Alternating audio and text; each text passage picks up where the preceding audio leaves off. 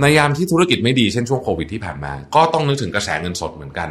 ว่าทำยังไงธุรกิจเราจะไปต่อได้ ธุรกิจขาดทุนไม่เป็นไร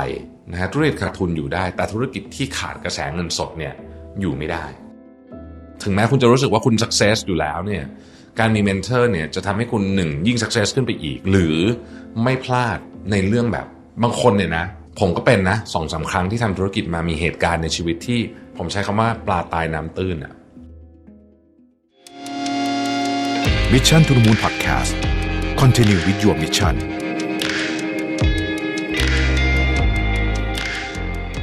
สวัสดีครับยินดีต้อนรับเข้าสู่ Mission to the Moon Podcast นะครับคุณอยู่กับประวิทยานุสาหะนะครับ วันนี้สถานที่อาจจะดูแปลกตานิดนึงเสียงไม่แน่ใจว่ากล้องหรือเปล่า เพราะว่าเสียงที่ผมได้ยินเนี่ย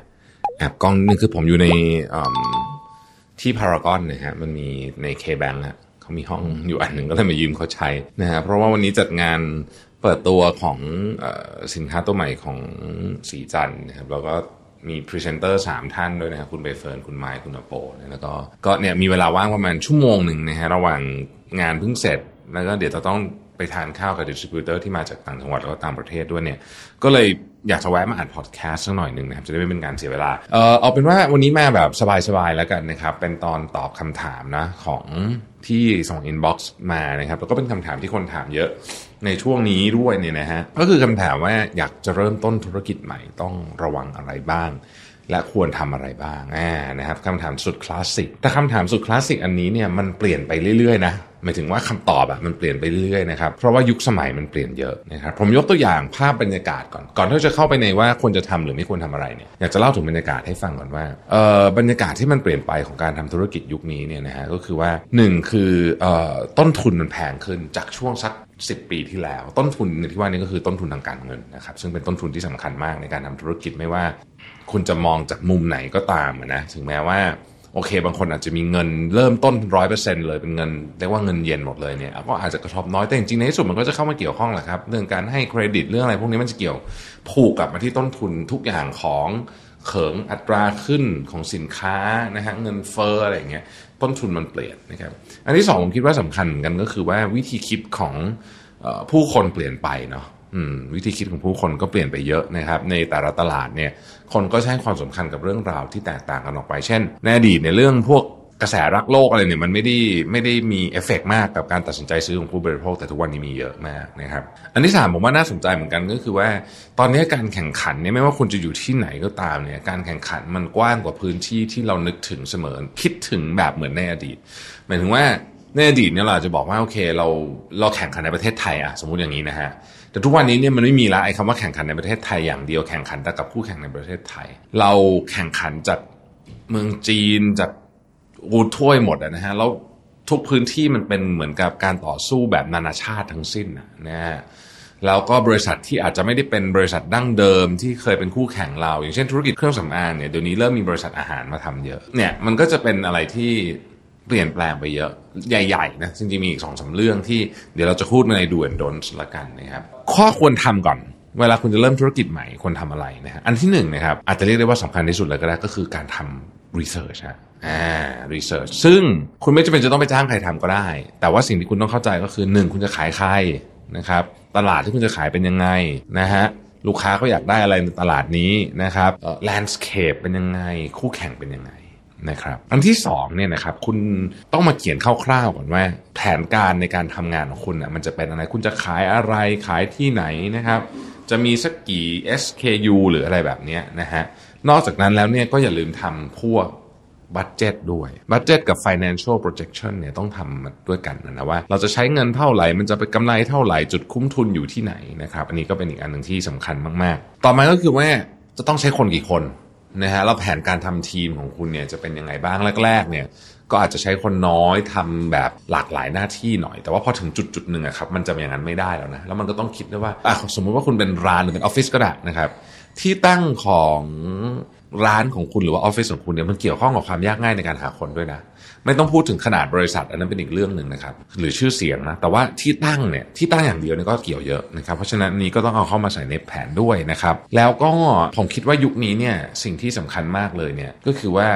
เราจะต้องมีการวางคล้ายๆ กับสิ่งที่เรียกว่าเป็นฉากทัดอะสมมติเราคิดว่ามีคนเข้าร้านเราวันละหนึ่งร้อยคนสมมตินะถ้ามันเป็นแบบเนี้ยมันจะเป็นยังไง จุดไหนคือจุดที่เรียกว่า เฮ้ยถ้าถึงจุดนี้ปุ๊บ คุณต้องตัดแปลว่าหยุดคือไม่งั้นคุณจะเงินมันจะหมดไปเรื่อยๆนะฮะคือมันจะมีจุดที่เราจะต้องวิเคราะห์แง่มุมพวกนี้เยอะมากๆ นะฮะหมายถึงว่าในเรื่องว่าเฮ้ยความเสี่ยงมันเยอะขนาดไหน เพราะความเสี่ยงยุคนี้มันมากกว่าสมัยก่อนเยอะนะครับเพราะฉะนั้นโมเดลความเสี่ยงต้องคิดให้ดีนะครับ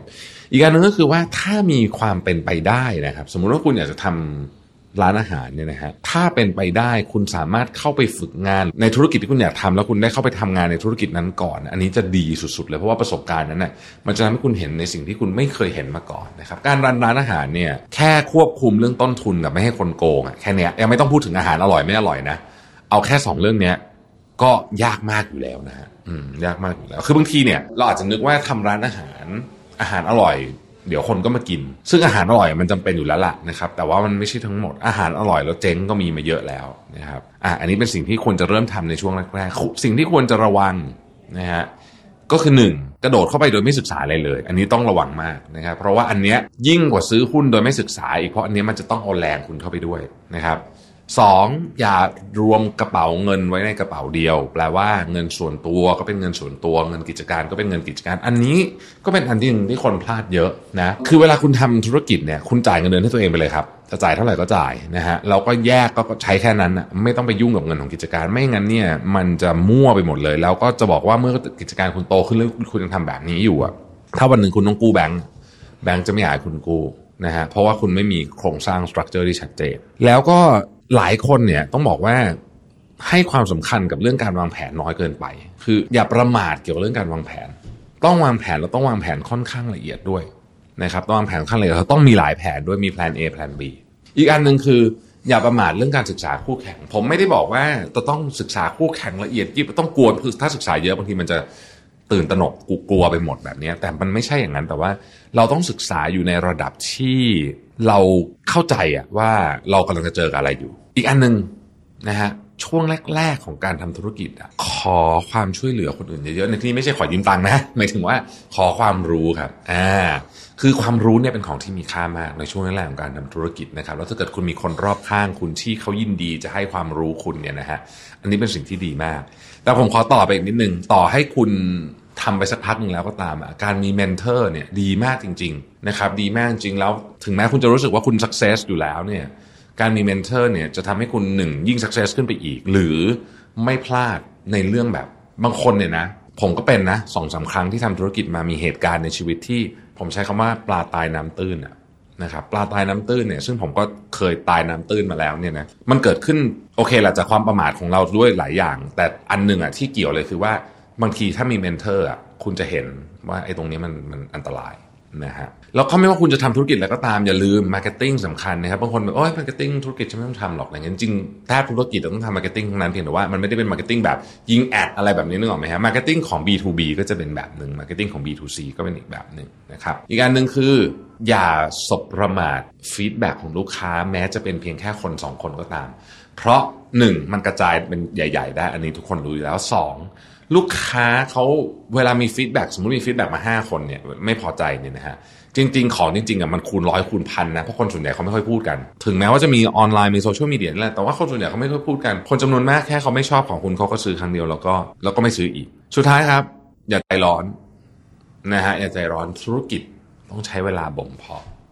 นะครับต้องใช้เวลาบ่มเพาะอย่าแบบโอ๊ยทำไมทำมาปีหนึ่งแล้ว ยังไม่ success เลยอะไรเงี้ยใจเย็นนะครับใจเย็นธุรกิจที่ทำปีหนึ่งแล้วเห็นผลเลยเนี่ยถามว่ามีไหมมีแต่มันน้อยนะฮะมันมีไม่เยอะธุรกิจส่วนใหญ่มันต้องใช้เวลานะครับ มันต้องล้มลุกคลานกันหน่อยนะฮะแล้วก็สุดท้ายเนี่ยนะครับข้อควรระวังแล้วกันนะฮะข้อควรระวังนะครับ คือเวลาธุรกิจขยายให้นึกถึงเรื่องกระแสเงินสดดีๆ จริง ๆ มันต้องนึกตลอด แต่ว่าโดยเฉพาะเวลาธุรกิจขยาย ให้นึกถึงกระแสเงินสด เพราะ ถ้าคุณไม่นึกถึงกระแสเงินสดคุณจะขายดีจนเจ๊งในยามที่ธุรกิจไม่ดีเช่นช่วงโควิดที่ผ่านมา ก็ต้องนึกถึงกระแสเงินสดเหมือนกัน ว่าทำยังไงธุรกิจเราจะไปต่อได้ ธุรกิจขาดทุนไม่เป็นไรนะฮะธุรกิจขาดทุนอยู่ได้ แต่ธุรกิจที่ขาดกระแสเงินสดเนี่ยอยู่ไม่ได้นะครับ นี่ก็คือคำแนะนำนะฮะสำหรับคนที่อยากจะเริ่มทำธุรกิจแบบคร่าวๆแล้วกันนะครับ ซึ่งจริงๆเราก็พูดกันเรื่องนี้อยู่เนืองๆอยู่แล้วละครั้งนี้ก็เป็นอีกสักครั้งหนึ่งที่มา เรียกว่ามา refresh กันแล้วกันนะครับ ขอบคุณที่ติดตาม Mission to the Moon นะครับ แล้วเราพบกันใหม่วันพรุ่งนี้ สวัสดีครับ Mission to the Moon Podcast Continue with your mission